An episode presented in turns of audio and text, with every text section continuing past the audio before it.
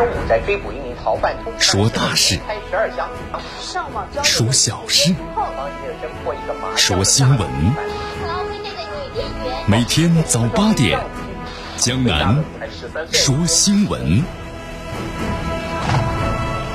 听奇闻异事，说酸甜苦辣，品五味人生。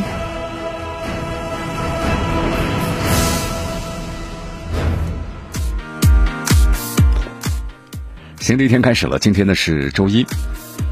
今天一出门的话呀，感觉怎么起雾了？后来看天气预报，说是轻度的污染一百零九。所以说，希望大家特别注意啊。我们说现在呢，这个气候呢回暖，而且呢，我们由于这个整个工业的发展，对吧？一个碳的排放量呢在逐渐的增大，所以说我们要减少这个外出，减少外出啊，这是一个从人人自我开始做起，对不对？你看江丹说了嘛，特别咱们周末的时候啊，咱们能不开车呢？咱们就骑自行车，对吧？能不骑自行车，咱们就走路，对不对？能够坐公交系统，咱们就不开自己的车。这样的话，能够更好的配合这个环保啊。一句话，为咱们的子孙后代造福啊。今天最低温度是一度，最高温度呢也只有九度了。今天天气呢是晴，天气挺好的，但是呢有轻度的污染。但是还是那句话啊，天气阴冷，一定要穿暖和点。好，接下来呢，我们来关注一下今天江南说新闻的主要节目内容。首先呢，我们一起进入的是资讯早早报。资讯早早报，早听早知道。国外媒体报道，被美国列入这个出口管制实体清单，谁呢？大疆啊，大疆作此做做出了这个回应。特朗普呢又发推特谴责说，美国史上的最大的选举舞弊，马上就被推特呢是贴上了标签好，今天咱们还要谈谈这个关于这个房价啊，东莞的二手房价呀涨幅全国第一，那么东北这座小城呢，快跌破两千了。今天的今日话题呢，将能和咱们收音机前的听众朋友们，那么将一起聊一聊的是，特朗普最后的疯狂啊，怎么回事呢？这两个城市的美国领事馆全部都打烊了啊，就是特朗普呢关闭了在俄罗斯境内的呃又两座美国领事馆，那么现在呢，在这个俄罗斯境内只有在莫斯科的美国大使馆了。这是特朗普最后的疯狂吗？为什么呢？好，关注我们今天的今日话题，为大家详细的解析。呃，淡化体育啊，足协杯，鲁能队最终获得了这个冠军。好，佩莱、豪伟下个赛季投资规模，那么鲁能的这些事儿啊，现在已经有了答案。今天节目当中为大家呢详细的介绍一下。呃，同时呢，恒大没有要退出足坛的考虑，未来据说呢还有更大的手笔要运作。好，以上就是今天江南说新闻的主要节目内容。接下来呢，我们就一起进入资讯早早报，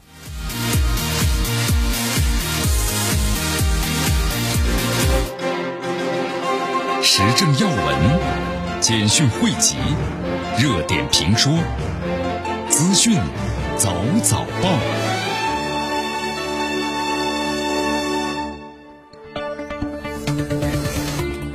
资讯早早报，早听早知道。一下时间呢，欢迎大家继续锁定和关注江南为大家所带来的绵阳广播电视台 FM 九十六点七新闻广播。好，我们首先来关注一下啊，美国商务部呢在十八号的时候呢，就发布了消息，就是以违反这个美国国家安全为由，就宣布呀，包括大疆公司在内，有五十九家的咱们中国实体啊，被他们列入了所谓出口管制的实体的清单啊。在之后的话呢，路透社也报道消息，就是大疆呢在给。呃，路透社的一份邮件中声明啊，那么对被这个美国列入清单，然后呢做出了回应。我们都知道啊，列入个清单的话，那就你所购买的美国的一些这个零配件的话，那就不能给你再发发送了，是要断供了，就这个意思啊。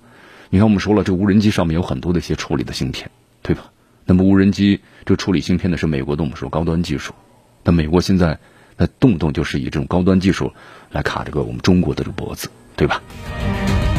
好，你看大疆呢这样说了啊，美国的客户呢可以正常的购买和使用大疆的产品，但是大疆不能够购买呢美国的这些零配件啊，就这么一个意思。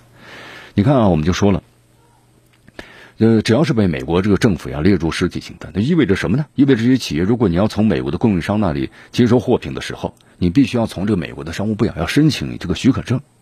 那么这个过程面临着什么呀？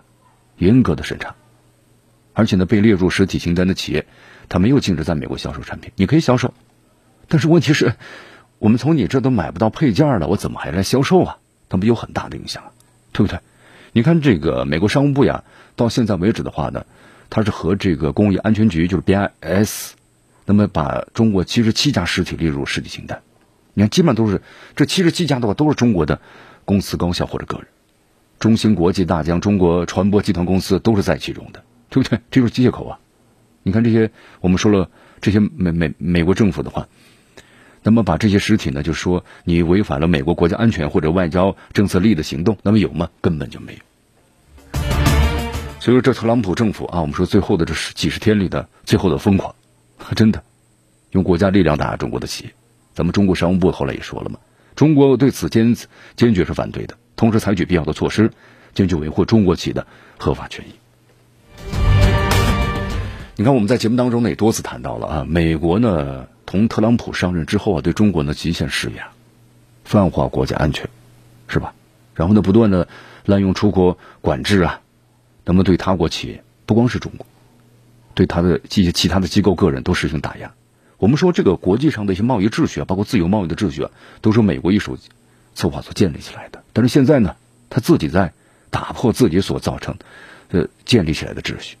那么他的这个做法后果相当严重。我们说全球产业链呢，现在全球产业供应链一体化了，对不对？那可不是你单边主义啊，你自己生产自己销售，那都是完全是你中有我，我中有你。所以说，美国这种做法的话呢，对全球的产业供应链都造成了严重的威胁。不利于咱们中国，那更不利于美国呀。我们说了，中国好，美国好，世界会更好。那反之的话，中国不好，美国不好，整个世界也不好。所以说，你看我们在节目当中呢，你包括咱们中国外交部呢，多次都有说了，对吧？你美方要停止这种单边主义、霸凌主义的做法。那既然我们要做这个国际贸易的话，应该是怎么样的公平待遇，多做有利于中美两国经贸合作、促进全球经济的共同发展的事情啊，这呢才是正道。那么，如果你要违背这个历史的发展规律的话，那只能被历史所淘汰。所以说，你感觉呢？美国这现在的总统特朗普呀，在一月二十号我们说了，明年对吧，就要交接这个权利了。那么现在就剩下这么几十天的时间里，那那真真的就感觉他有点很疯狂的感觉。你看昨天的话呢，特朗普我们说了，他在这个十一月三号之前的话，那每天可能少的话呢几十条的推特。那么多的话，有一天上百条的推特发出去，被称为推特之王，是不是？但是现在的话，你看，自从在十一月三号以后，这个总统的大选的结果基本上出来以后，那特朗普就开始销声匿迹了，很少出来了，没心思了啊。昨天特朗普呢又发了一条推特，他谴责他说这是美国史上啊最大的选举的舞弊，用大写的英文字母写的啊。但是很快这条推文呢就被推特公司贴上了标签。这条宣称选举舞弊的推文存在争议，打上这个标签好，特朗普感觉自己没办法了，是不是？那么以前的话呢，可能要在媒体上，然后呢公开要抨击这个推特公司了。但是现在呢，没心思了。好，继续锁定和关注江南为大家所带来的资讯早早报，资讯早早报，早听早知道。继续锁定 FM 九十五点七绵阳广播电视台新闻广播。迎着晨光，看漫天朝霞，好的心情，好听的新闻。走进江南说新闻，新闻早知道。与江南一起聆听江南说新闻。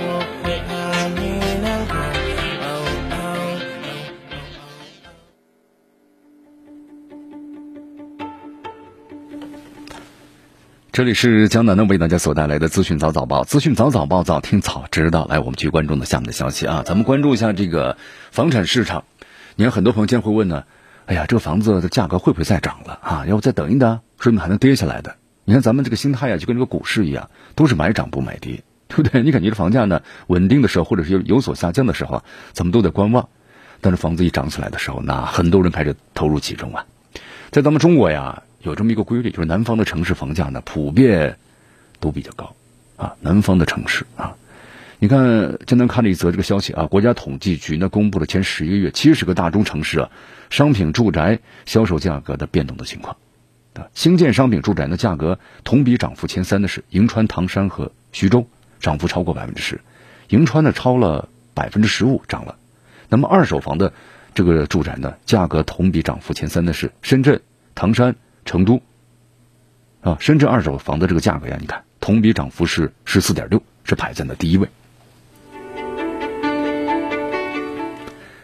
你看这个这价格涨得还是蛮快的，是不是？那么二手房的价格，深圳呢是全国第一了啊，涨破已经是涨破了八万元大关了。你看比这个北京和上海呢贵了百分之三十以上，是广州两倍多。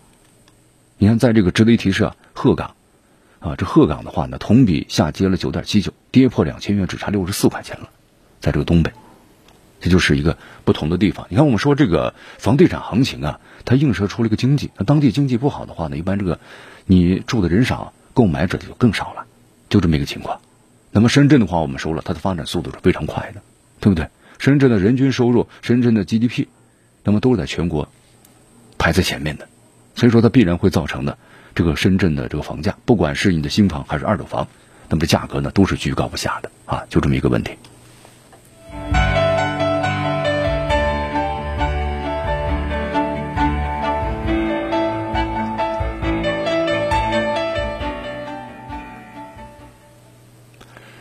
好，我们再来关注一下关于新冠疫情的一些情况啊。世界卫生组织呢将组织就是赴中国的调查组啊调查这个新冠源头，但是现在也呢有一个消息，就是国外的媒体积极向中国呢来泼这个脏水啊，这到底怎么回事？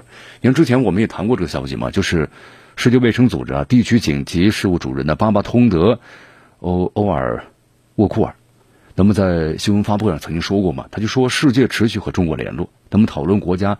就这个国际专家小组啊，和他们拜访的地点相关的事宜，就是中国呢欢迎国际小组和他们的拜访，啊，包括他们的观察。那么，这个这个行动的话呢，会在一月初开始的。你看这个国外的媒体啊，就纷纷的报道是这么写的啊。本来这是一个很正常的情况，因为我们说了，中国在这个一月份的时候，新冠疫情的爆发，对吧？当时我们通报了世界卫生这个组织。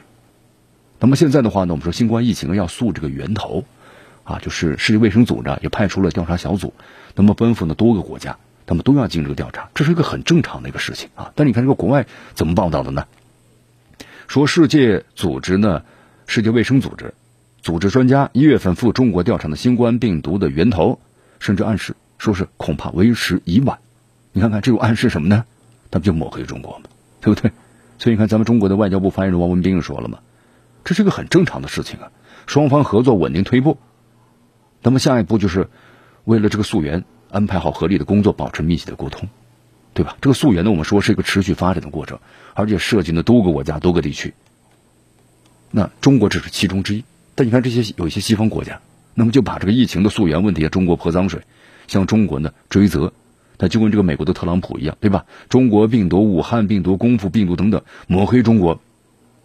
那么说这个新冠病毒是从中国呢发起来的。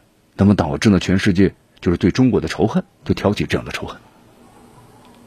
所以说，你看这个挑战是艰巨的呀。但是咱们中国的回应呢，也是非常有力的啊。好，其实咱们中国呀，我们是从疫情开始以来呢，是开放、透明和负责任态度。那么一直和世界卫生组织保持着合作，也开展了溯源的这个合作啊。世界卫生组织呃专家两次来到咱们中国这个考察，是吧？咱们中国的专家呢，也同他们进行这个交流。和互动，那么包括呢，分享了这个抗疫的成果和相关的经验。世界卫生组织向中方呢提供了全球溯源的一个研究的进展，这是一个很正常的过程。但是被西方某些媒体呢，它完全在抹黑和颠倒了。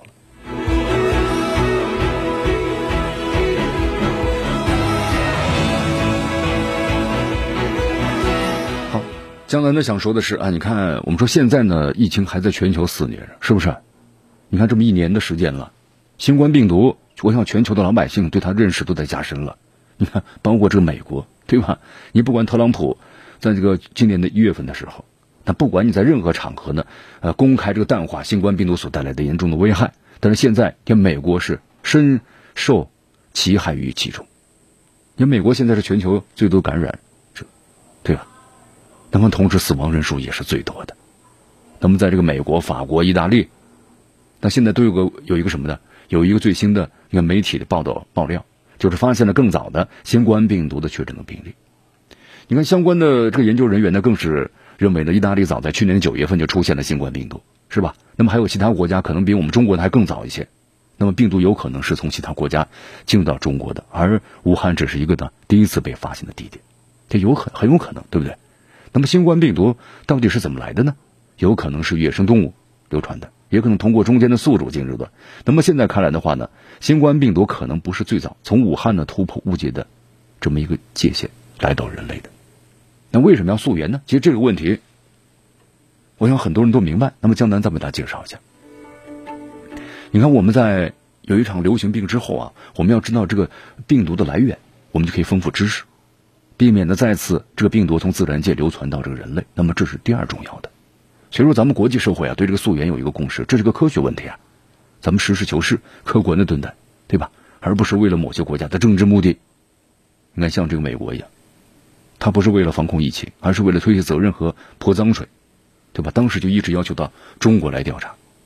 那咱们中国面对这样的情况，也有充分的准备啊。你看一些国家，我们说从疫情开始以来呀，把疫情问题的政治化，将世界卫生组织已经证明的新冠肺炎呢，还污名为是中国病毒、武汉病毒，对不对？那将本国政府抗疫不力甩锅于中国，而且还要对中中国呢来索赔。你看啊，我们说了。对于像这样的疫情啊，那我们就要本本着科学的态度，不能有任何的政治偏见，这才是有助于全球应对疫情、防止疫情的卷土重来。其实，你看世界很多国家的科学家呢都说了嘛，不要为了找到一个单嘴的国家，而是要试图去了解呢发生什么，在这些数据上，我们能够尝试在未来呢去降低风险的。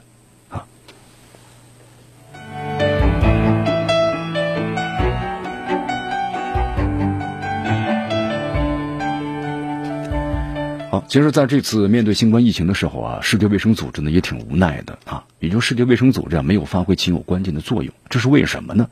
其实原因就是世界卫生组织呢没有超国家行动能力，因为世界卫生组织我们说它不像这个国家政府一样能够强行的推出相关的政策，其实它只是软性的一个号召啊。其实当然我们说了，根本的原因还是在有一些大国呀没有体现出大国的担当，你比如像美国这样的大国，他不去支持，而是呢在后面的拽着你。对吧？给你使各种的绊子，世界卫生组织虽然没有发挥出作用的话呢，也就不足为奇了啊。咱们中国呢，你看，呃，足额缴纳的世界卫生组织的经费，还向世界卫生组织呢是捐款两千万的美元，而且也支持呢世界卫生组织积极开展新冠肺炎的国际合作，也帮助呢发展中国家提升的应对疫情的能力。你看，咱们中国是做了很多的事情啊，对吧？你看美国了，我们说是是作为一个世界强国，它的医疗资源世界最强大的。技术先进，实力雄厚，但是面对新冠疫情的现在呢，几乎处于要崩溃的状态。你看，经常有美国的大夫说了嘛，一觉醒来之后就发现他的 ICU 这个病房的床位是零，就是没有空出来的床位，对吧？面临着崩溃的这么一个一个局面，这就是没有积极的去应对呀。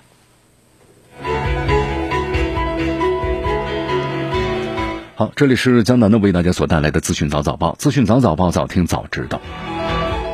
呃，关于新冠疫情的话，你看近期从美国输入咱们中国的新冠的确诊病例呢，在大量的增加。那中间呢，你看经过调查之后呢，有多数的有确诊病例，还有这个旅途当中啊，在被感染有很大的关系。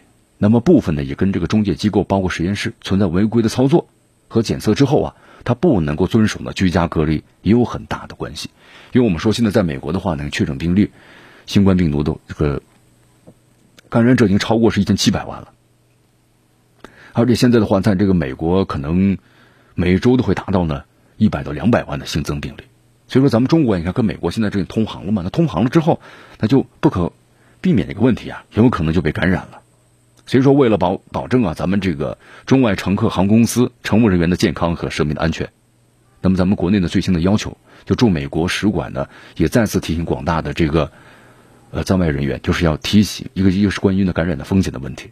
那么就是非必要、非急要呢不履行，就这个问题。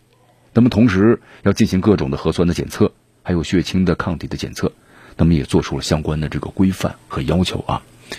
呃，就是从这个十二月二十三号零点开始，要由专业人员经过静脉血的方式来采集，那么同时检测报告必须要同时明示啊。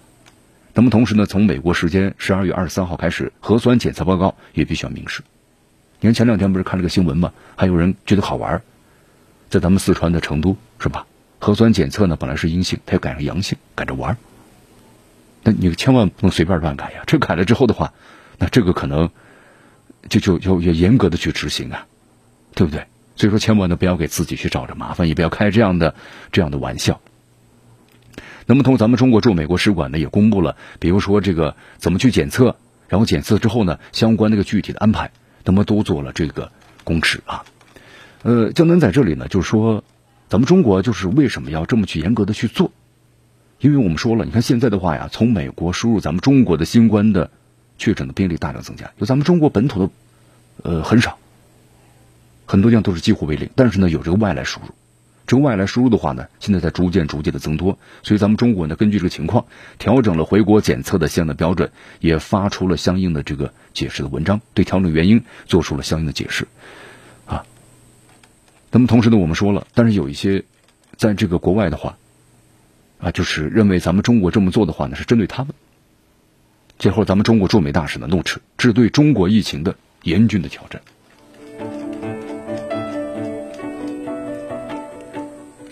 咱们中国驻美大使馆呢，就是发言，就中国，我们为什么采取这样的一个严格的措施呢？它是保证呢每一位咱们中外民众的安全。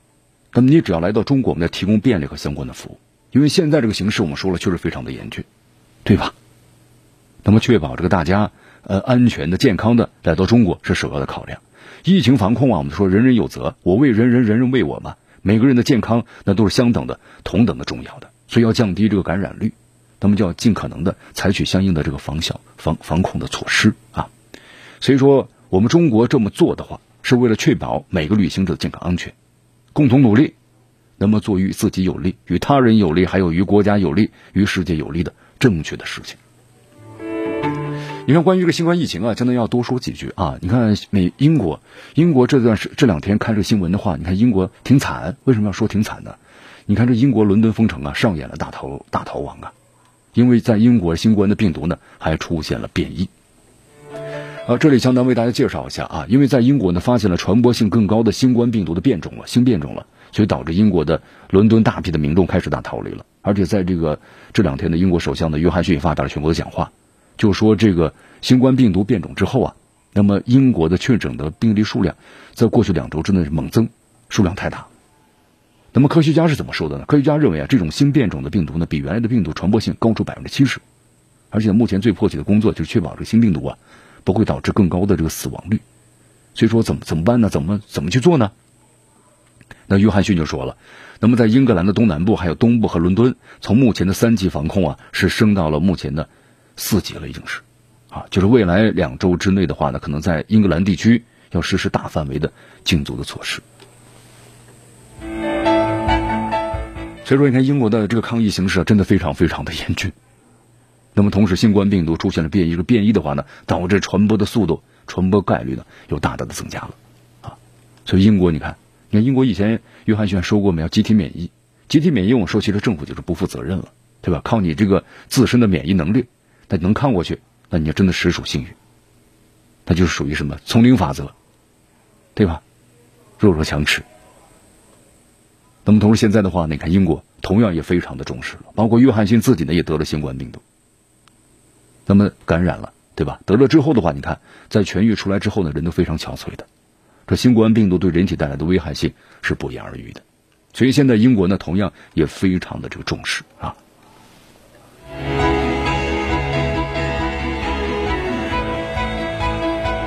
好，根据最新的消息啊，目前的话呢，你看世界卫生组织也在密切关注呢，就英国新的这个变种。那么同时也发表了声明，说正在和英国呢进行密切的联系，那么分享的相关的信息和研究的结果，同时更多了解这种变异的病毒呀，它的特征，包括潜在的影响，然后发出最新的防疫的信息。呃，你看现在在英国，我们说伦敦的话呢，防疫措施升级之后啊，伦敦的火车一下就人满为患了啊。为什么呢？都赶紧想逃离这个伦敦了。因为这个传播的效率呢，确实是太高了，所以英国的伦敦，你看公布的等级，以前最早的就是中高和非常高嘛，一共是三种，对吧？三级就是中高和非常高，但是现在的话呢，已经是宣布四级了，它就非常非常的高了，已经是。所以说现在民众嘛，就尽可能就待在家中，不要出来，除了你要购买这个生活的用品少少数情况之外，就尽量的不要出来，但是在家中，你看，在这英国现在已经被写入了，即将写入这个法律了。那么同时，零售业、电影院全部呢停止营业，民众不能够随意进出实施四级防控的相关的这个地区啊。那么同时，在这英格兰，叫其他地区允许的最多三个家庭的成员聚会，那么其他的聚会全部都完全的都取消了。还是那句话呀，你看现在这个非常的时刻，在英国伦敦啊，实行这样的一种严厉的措施、雷霆手段，那么以后你看来，那么真的是一种仁慈。所以说现在呢，约翰逊宣布这个四级防疫措施之后，你看大量的民众就开始逃离伦敦了，有的人租了车连夜逃离。啊，为什么呢？因为在西方的节日，对吧？圣诞节来临了，快要来临了，所以说他们也希望呢，在圣诞节之前安全的回家和父母的团聚。所以说在宣布之后，你看现在。在英国伦敦的帕丁顿这个火车站，一下子就人满为患。其实大家想一想啊，你看咱们中国在一月份发现这个新冠病毒之后的话呢，采取雷霆手段。那么现在你看来是不是一种仁慈呢？真的是一种仁慈。正是采取这样的一种方式，把人的生命放在了第一位啊。在极短的时间之内，咱们中国呢有效的控制住了新冠病毒的蔓延。咱们再看其他的国家，对不对？你看这些国家的话都没有采取严格的措施之后呢，那这个最后的这个结果都是非常沉重的。你看，包括像这个瑞典啊，我们来看一下瑞典啊。呃，在昨天的英国《每日电讯报》呢报道这个消息，题目就是啊，瑞典的国王呢说，该国的抗击新冠的战略已经是失败了，啊，失败了。那么同时现在就说，呃，在瑞典新冠疫情造成了近八千人的死亡的可怕的数字。我们说了，在这八千人背后都是有亲人的呀，那他们背后更多的亲人，那就是悲伤和沮丧啊。你看，在这个瑞典的国王呢，卡尔十六世古斯塔夫，那么对瑞典的媒体呢是这么说的：他说，我认为我们失败了。说的直白一点，很多人死了，这非常的可怕，这是我们所有人不得不承受的啊。你看，这位国王的干预啊，反映了媒体呢，还有反对派政治家，还有对公众，包括政府。及其机构呢，越来越多的批评了。你看之前的话呢，包括像这个啊，瑞典也是没有采取呢严格的一些管控的措施，那么导致了现在你看这样的一个结果。你看，包括呢像这个现在开始提议啊，要戴这个口罩了，对不对？那么之前为什么呢？不愿意呢？啊，以前呢就采取一种也是类似于像集体免疫呀。那么最终集体免疫的结果怎么样呢？那么我们说了，没有任何的作用啊。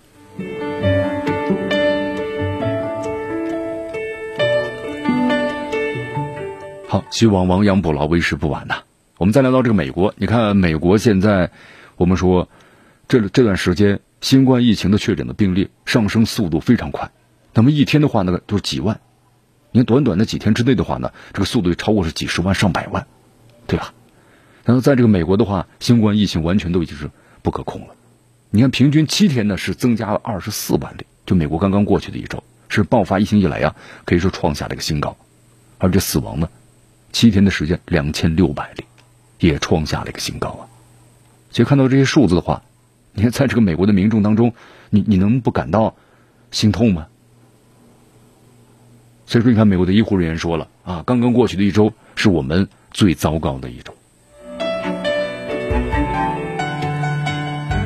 因为刚刚过去的一周啊，是这个美国呢。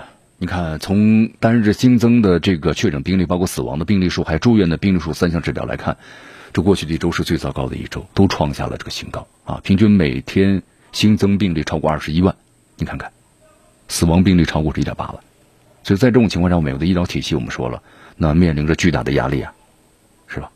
那么多地的重症监护室空余床位为零，没有，而且每个床位几乎都有四个人病人在排队。你看这个洛杉矶的话呢，再次封城是吧？要救治更多的人。那么同时，当地官员说了，他们呢正在被压垮。你看这个洛杉矶县的南加大的首席呃医学官呢，斯派尔伯格他说：“他说我们被压垮了啊！我不想粉饰太平，我们再被压垮。过去周时间里头，你看早上我起来一看，这个监护的床位那都是零啊。”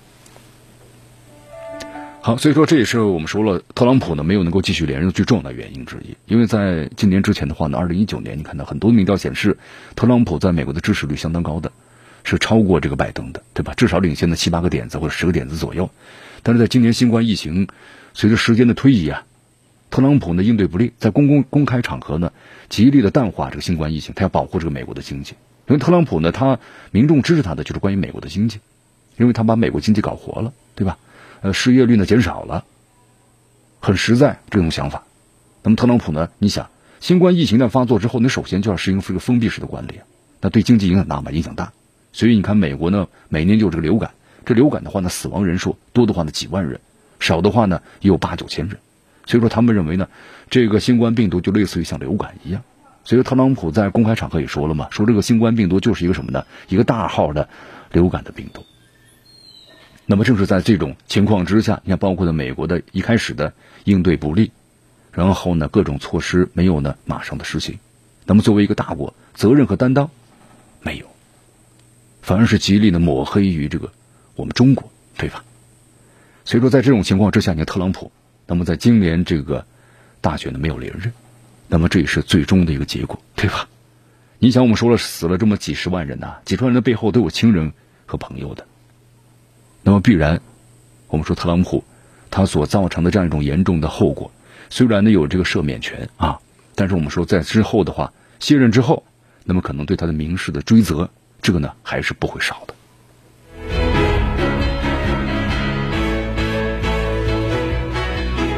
好，特朗普啊，你看咱们。这段时间呢，经常会谈到这个特朗普。特朗普呢，虽然这个任期就这么几十天的时间了，但是在这个任期之内，他是总统，他是有权利的。